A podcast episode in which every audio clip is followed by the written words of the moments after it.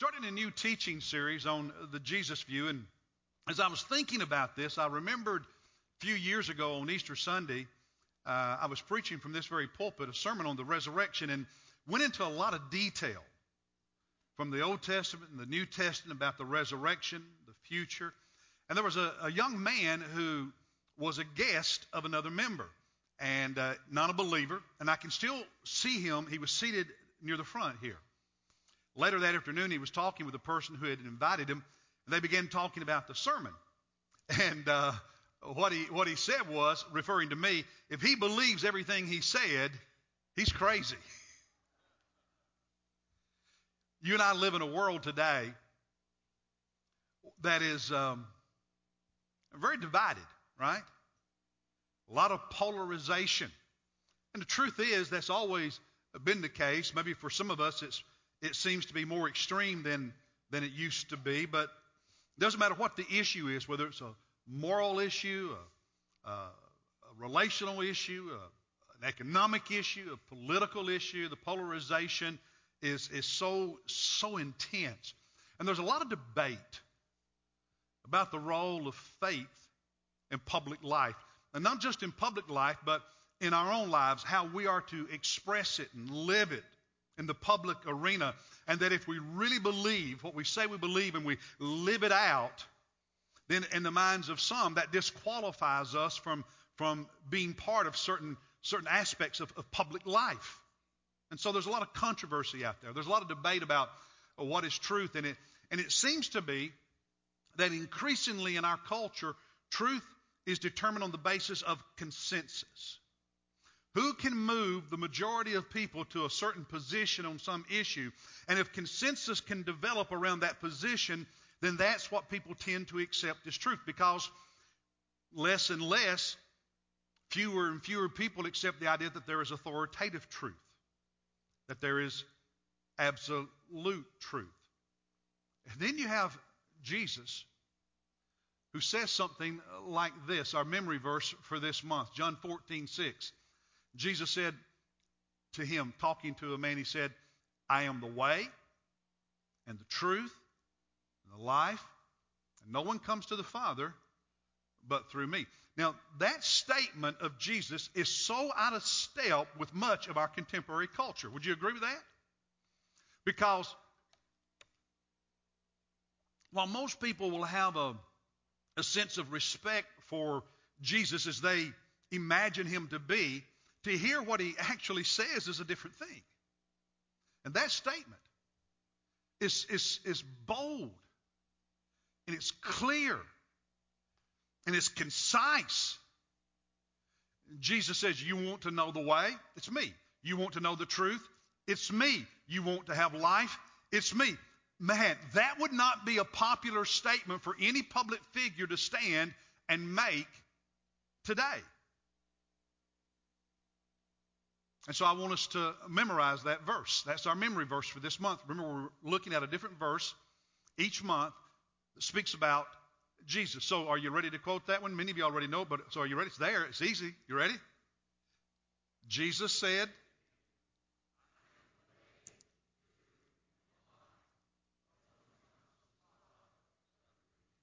Now, if you have your Bible, turn with me to uh, John 14, and we're going to look at the context for Jesus saying that.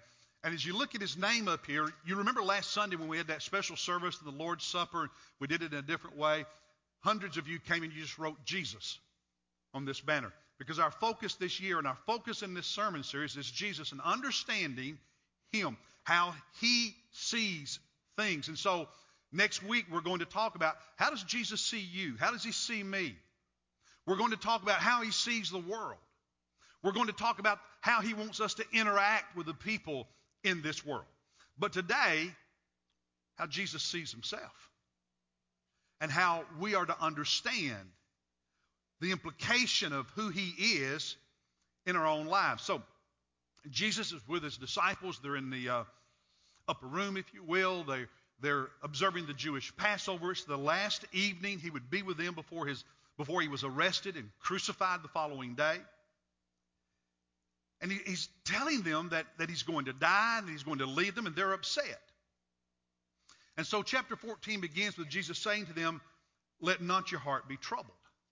You believe in God, believe also in me, in my Father's house. And he goes on to talk about how there, there's a place for all of us who love him and are his disciples who follow him in his house that he's prepared for us. And in verse 3, he continues by saying, I go and prepare a place for you. And uh, if I go, I'll come again and receive you to myself so you can be with me there. And he, and he tells them in verse 4, You know the way. You know where I'm going. You know the way there.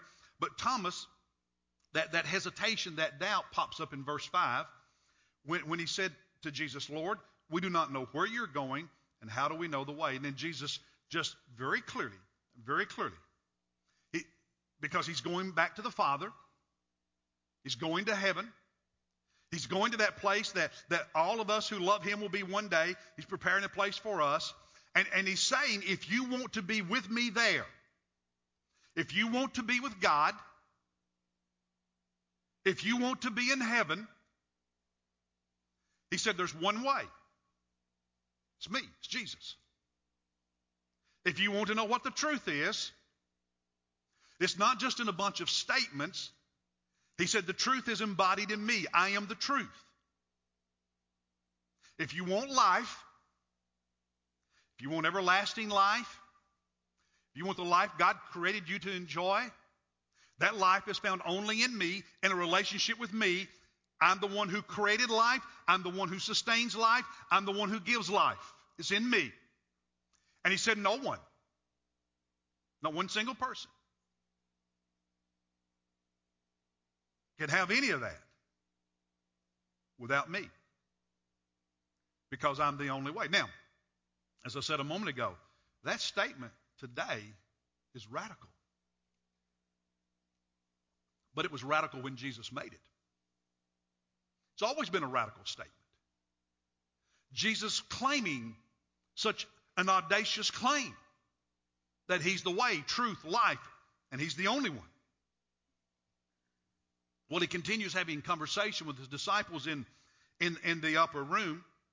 And um, at the end of that conversation, in verse 15, he just very succinctly says, If you love me, you will keep my commandments. He draws a parallel between you truly loving Him, truly being in a relationship with Him, and you accepting the authority that is Him and what He says. And He says, if you genuinely love me, you accept what I say. You obey what I say. You accept the authority of me and my words because what I speak flows out of me. Truth flows out of me. What I say is true because I'm true. And if you love me,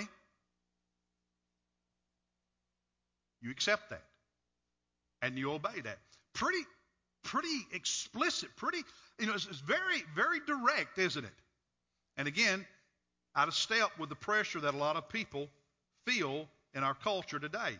Well, look at another passage later in John, over chapter 18. Now, Jesus is arrested and he's been tried by the Jewish court, and now he's before the Romans. He's, he's, he's in front of Pilate. And he and Pilate are having a conversation. And in verse 33, Pilate, after speaking with the crowd, walks back into the praetorium where Jesus is. And, and, and he says to him at the end of verse 33, Are you the king of the Jews? Verse 34, Jesus answered, Are you saying this on your own initiative, or did somebody else tell you about me? Verse 35, Pilate said, I'm not a Jew, am I? He said, Your own nation, your own leaders are the ones who've brought you here, basically. What have you done? Then look at verse 36. Jesus says, Listen, the kingdom that I'm a king in, my kingdom, it's none of this world. It's not a physical kingdom. It's not a material kingdom. It's not a political kingdom. It affects people in the world, but it's not a kingdom like the United States or China or Russia or Rome or Greece. It's a different kind of kingdom. He said, if my kingdom was of, the, of this world, then my followers would be defending me right now. But it's none of this world. It's a different kind of kingdom. It's none of this realm. Verse 37, Pilate said to him, So you are a king? And Jesus answered, You say correctly that I'm a king. Yeah, I am. Jesus never denied who he was. He is a king. And by the way, kings have what? Authority. right? In Matthew 28, at the, at, at the end of his time with the disciples before ascending to, back to the Father, Jesus speaking to his followers and giving us that, that last charge, that last commission, that last instruction said, you know, when he, when he talks about go everywhere and make disciples, he started that, that statement by saying, All authority, all authority in heaven and on earth is given to me. It's mine. He's a king with authority. It's not a earthly kingdom, but it's a kingdom, and he's a true king. And um, he says, That's why I came. That's why I lived a sinless life, why I died on the cross, and why he will be raised from the dead to make that kingdom available to all of us through a relationship with him. And he said, I've, I've come into this world to testify to what? To what? To the truth. And everyone who is of the truth hears my voice. So, do you get the picture? Jesus never backs down from saying that what he says is truth because he is truth and that it has authority because he is king. And that it's not a truth, it is the truth. It's very very clear about that. Now, let me show you a couple of words that you hear a lot in our culture and a definition of them and talk about them for a moment. See the word relativism. This is the definition that it's a doctrine, belief, that knowledge, truth, and morality exist in relation to culture, society, or historical context, and what? Non absolute. So, there's truth in this culture, there's truth in that culture, there's truth for this person, there's truth for that person. Your truth is your truth, my truth is my truth but there's no absolute truth, and so ultimately there is no real truth. It's just whatever you want it to be. Now let's look at another word. Historically, tolerance. Go to the next slide, guys. Historically, this is a good word, but this word today is used in multiple ways and not really understood. Tolerance is this ability to, to exist, to treat people with kindness, even when we disagree. However, in today's culture, that's not the definition of tolerance. Because in today's culture, if you disagree with someone, a growing percentage of the population think you are being judgmental. If I disagree with your position on any ethical issue, if I disagree with your position on a moral issue, if I disagree with you on some important subject matter,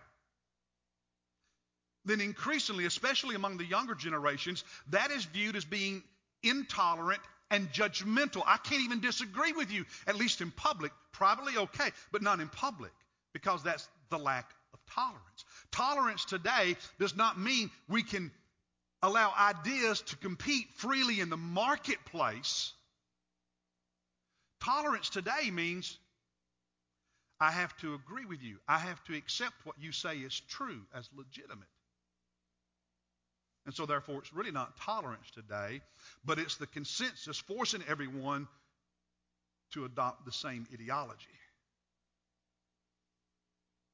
Let's not have an open discussion. Let's just force compliance. And that's, that's, that's the opposite of tolerance. And if you have a belief that is different, particularly if it's a religiously based belief, then okay, but keep it to yourself. Don't say anything, and definitely don't live it because if you try to apply it in the public arena, you're disqualified from participation in certain aspects of the public arena. That's increasingly where our culture is. Now, for those of us who are followers of Christ, man, that puts us in an interesting place. Those of us who believe the historic Christian faith, who, who take Scripture seriously. What do we do? How do we see things? When we look out at the world and think about all the issues, what's our perspective? What informs our thinking? What informs our decision making? Now, in the 31 years I've been pastor here, all of you have only known me as a person who wears glasses, right? But I did not always wear glasses. I was an adult when I got my first pair of glasses.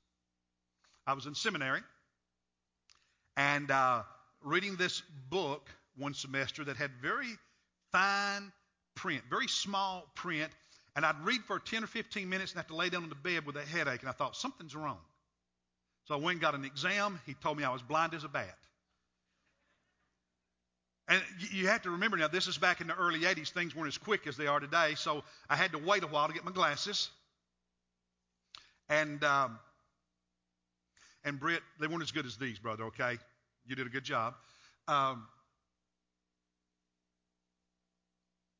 And I remember going to his office. I crossed the Ohio River into southern Indiana, and, and, and I, I, put the glasses on, and I walked out of his office, and I remember looking across the street, and there was a Coca Cola sign. And I looked at that thing, and I thought, wow, I didn't know red was supposed to be that bright. That Friday afternoon, I got in my car on Interstate 64 driving from Louisville toward Lexington, and I'd driven that, that road many times. I knew it well. I knew where every sign on it was. I mean, I drove that road for four years. And I started thinking to myself, wow, I didn't know I was supposed to be able to read that road sign that far away. Getting these changed how I saw everything. And here's the thing when you and I give our lives to Jesus Christ, if we are disciples of Jesus, when we are followers of Jesus, it changes how we see everything. You cannot love Jesus, you cannot follow Jesus, you cannot obey Jesus and see the world the same. Everything changes. And the truth is, culture at large quite often sees it differently. And so the question for you and me as followers of Christ, what is the source of how we see reality?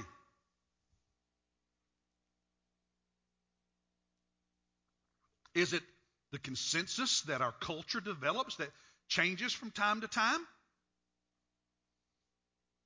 Or do we see it like Jesus? The Jesus view. Well, I'm going to show you a few more Bible verses, more than I normally do on Sundays, because I want you to understand what Jesus says about this and what the New Testament, what Scripture says about this subject. You still have your Bible uh, open. Look in chapter 8. Chapter 8, and I've, I've got all these verses on the screen. Uh, now, next Sunday, all of you are going to have your Bibles, right? So I won't need to put the text on the screen, correct? Okay, all right, just, just checking. All right. Chapter 8, verses 31 and 32, Jesus was saying to those Jews who had believed him, If you continue in my what?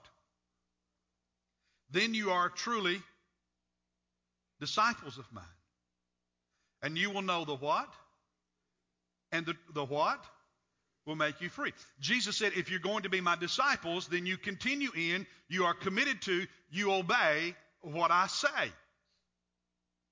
In other words, you can't talk about how much you love Jesus and ignore what he says because the culture disagrees with what he said.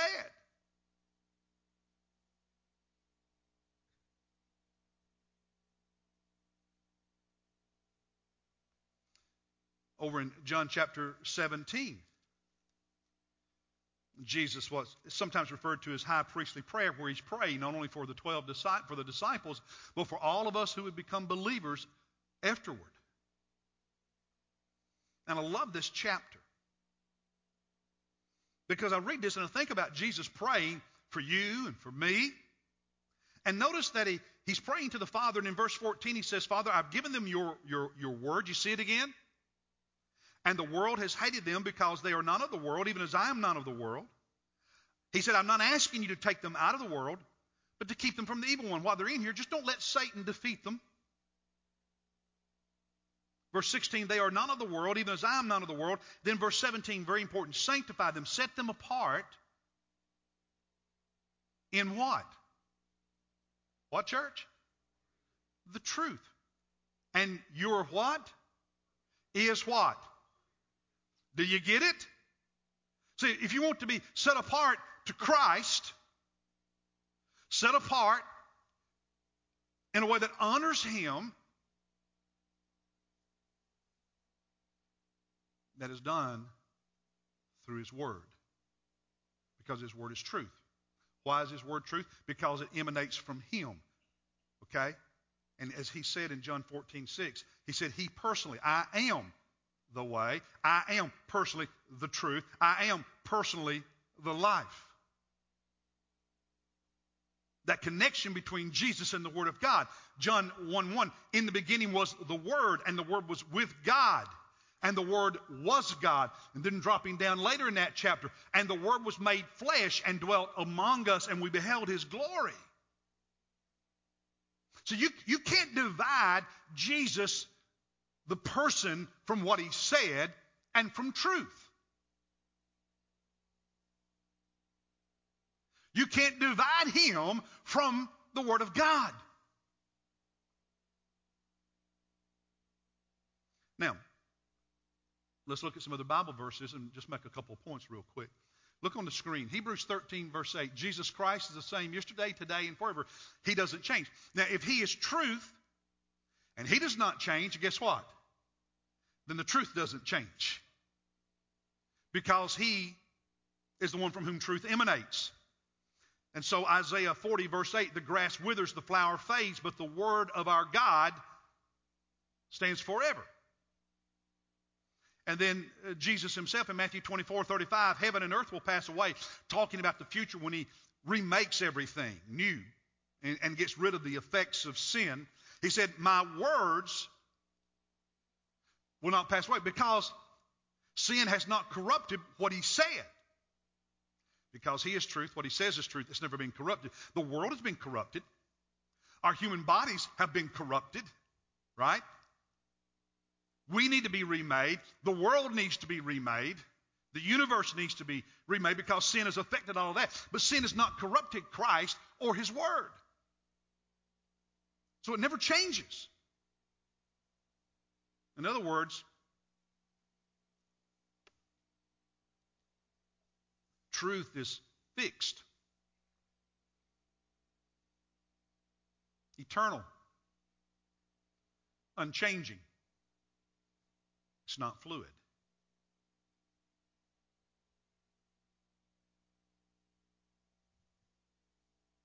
And that's countercultural. But it's what Jesus is, what he said, and as his followers, as his disciples. And that shapes how we see things.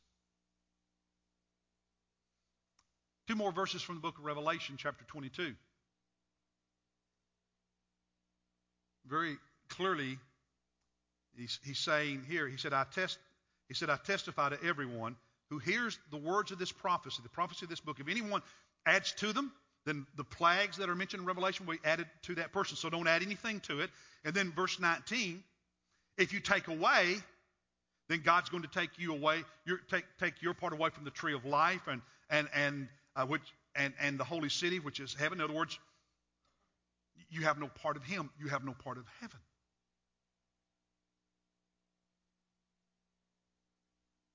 First John chapter 2 verse 4 look at these words. The Bible says the one who says I have come to know him the, the person who says I know Jesus I'm a follower of Jesus but doesn't like what he says doesn't keep his commandments doesn't accept his truth is a liar and the truth is not in him. Pretty strong words again, right? Pretty strong words. And so, Jesus is telling us, Scripture is telling us that truth is absolute. It's not relative. And that there is authoritative truth which is to be obeyed. And again, knowing that as disciples, as followers of Christ, shapes how we see things. So the, the choice is are you going to have the view that Jesus has, or are you going to create your own? Are you going to accept the view of consensus? Or are you going to have the view that Jesus has?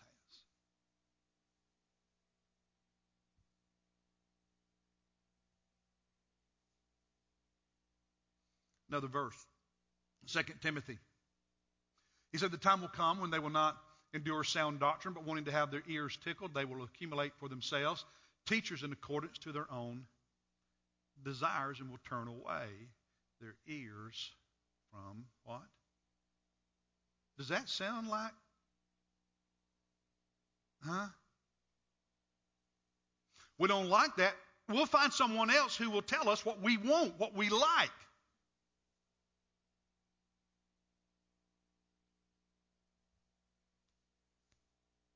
So it's not always popular, the truth. The truth is not always found in cultural consensus. So, what are we supposed to do? Let me show you a couple things as I wrap this up. Turn, turn to Matthew. And I know you'll see the words on the screen, but if you have your Bible, look at it and mark it in your Bible too. Just a few verses here in Matthew chapter 5, the Sermon on the Mount. By the way, uh, in the, the D groups that I'm leading, over the next year or so, we're going to memorize the entire Sermon on the Mount. Can't you imagine what that's going to do in our lives? Have God's Word just buried in us like that? Matthew chapter 5, look at verses 10 and following. Jesus said, Blessed, blessed, happy. Boy, this is, this is different. Are those who have been persecuted for the sake of righteousness doing what is right, for theirs is the kingdom of heaven. Blessed are you when people insult you, persecute you, falsely say all kinds of evil against you because of me, because of your relationship with uh, Christ. Rejoice and be glad, for your reward in heaven is great. That's what they did, you know, to the prophets who were even before you. So what he's saying is don't allow the negative, don't allow the pressure, don't allow the lack of popularity in certain areas, the lack of consensus, to change you, to pressure you into denying who you really are. And, and, we talked about that a lot in August. Who are we? We are in Christ. Christ is in us, right? We're followers of Christ. That's who we are. We own that, and therefore we love Him. And if some don't get it, some don't like it, that hurts. But we don't conform to them. We don't change because of that. Then, one last thing. And, and we'll get into this a little bit more when we get into the sermon in, in, a few weeks on how Jesus wants us to interact with the world because I'll just tell you right now, it's not only staying true to the truth, but it's doing it with kindness and gentleness and patience. Which, by the way, has been one of the failures of many, many in the church especially in a public arena, not knowing how to be kind when standing for the truth. But we'll talk about that another Sunday. Here's what we're supposed to do. Verse 14. He said, You are the light of the world. A city set on a hill cannot be hidden. Don't put your lamp under a basket, but that where it shines light. Verse 16. Let your light shine before men in such a way that they may see your good works and glorify your Father who is in heaven. So don't, don't don't crumble. Don't give in. Don't, don't compromise. But let your light shine. And one of the ways you let your light shine is by being good and doing good. Let me close with this. Mother Teresa.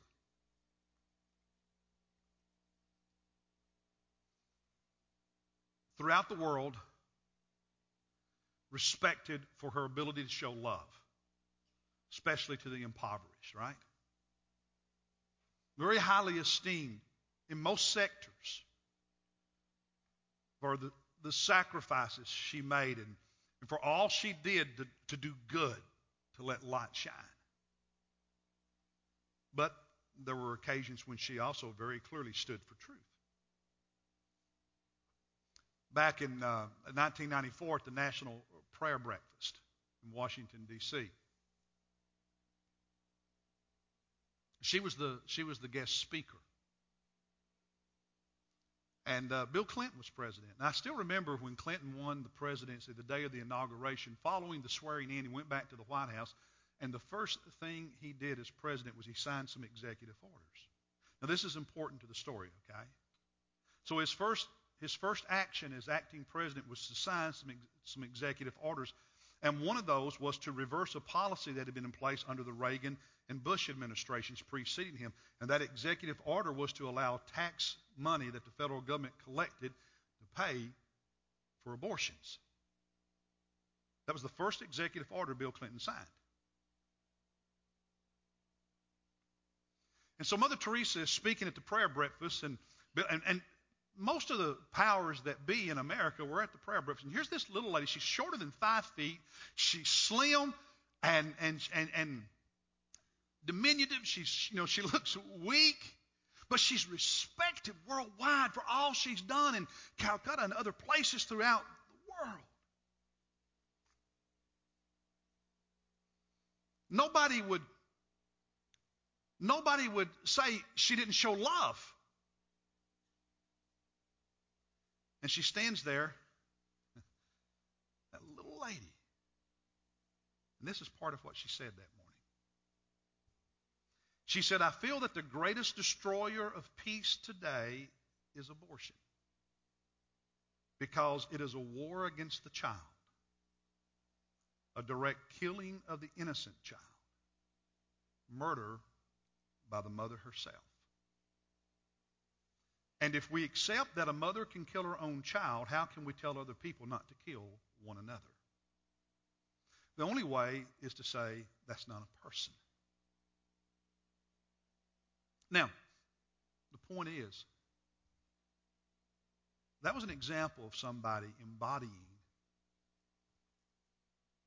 I'm staying true to truth, even if it makes some people uncomfortable. But no one could question her letting her light shine and her loving the poor, could they?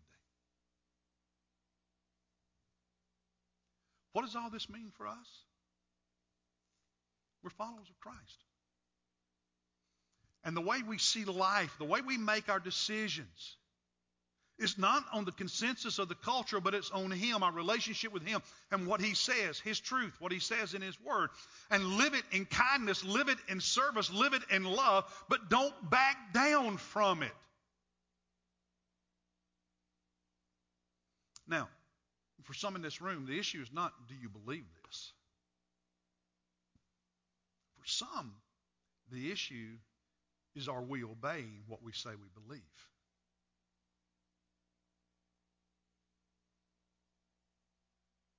See, it's one thing to stand up and say amen when you hear a preacher say something. It's something else on Tuesday morning at work to actually put it into practice.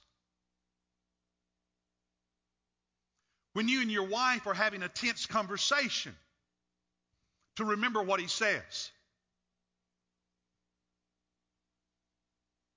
We're making decisions about the priorities of your life.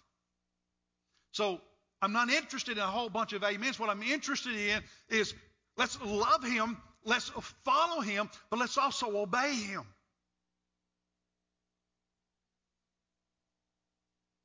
And so when we sing this hymn of invitation, the altar is available for us to kneel and pray. And if need be, say, Father, I, uh, I've been disobeying you.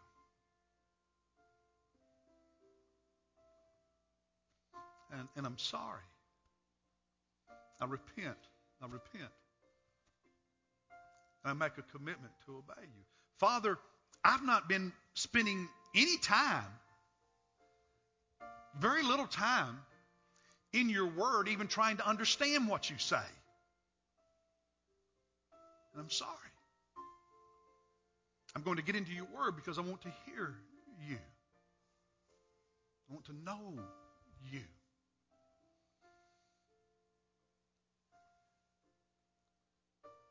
There are men and women in the room who need to make a public commitment of your life to Jesus Christ, saying you're not ashamed to be His. To come to me or one of the other pastors here at the front and say, I want to give my life to Jesus. I, want to know this Jesus and live for Him. I want to be baptized and identify with Him publicly. I want to be part of this church family and stand for Jesus and serve Him in this community. So let's stand together. The team will lead us in singing. Brother Steve's here. I'm here. You come and make your decision for the Lord right now.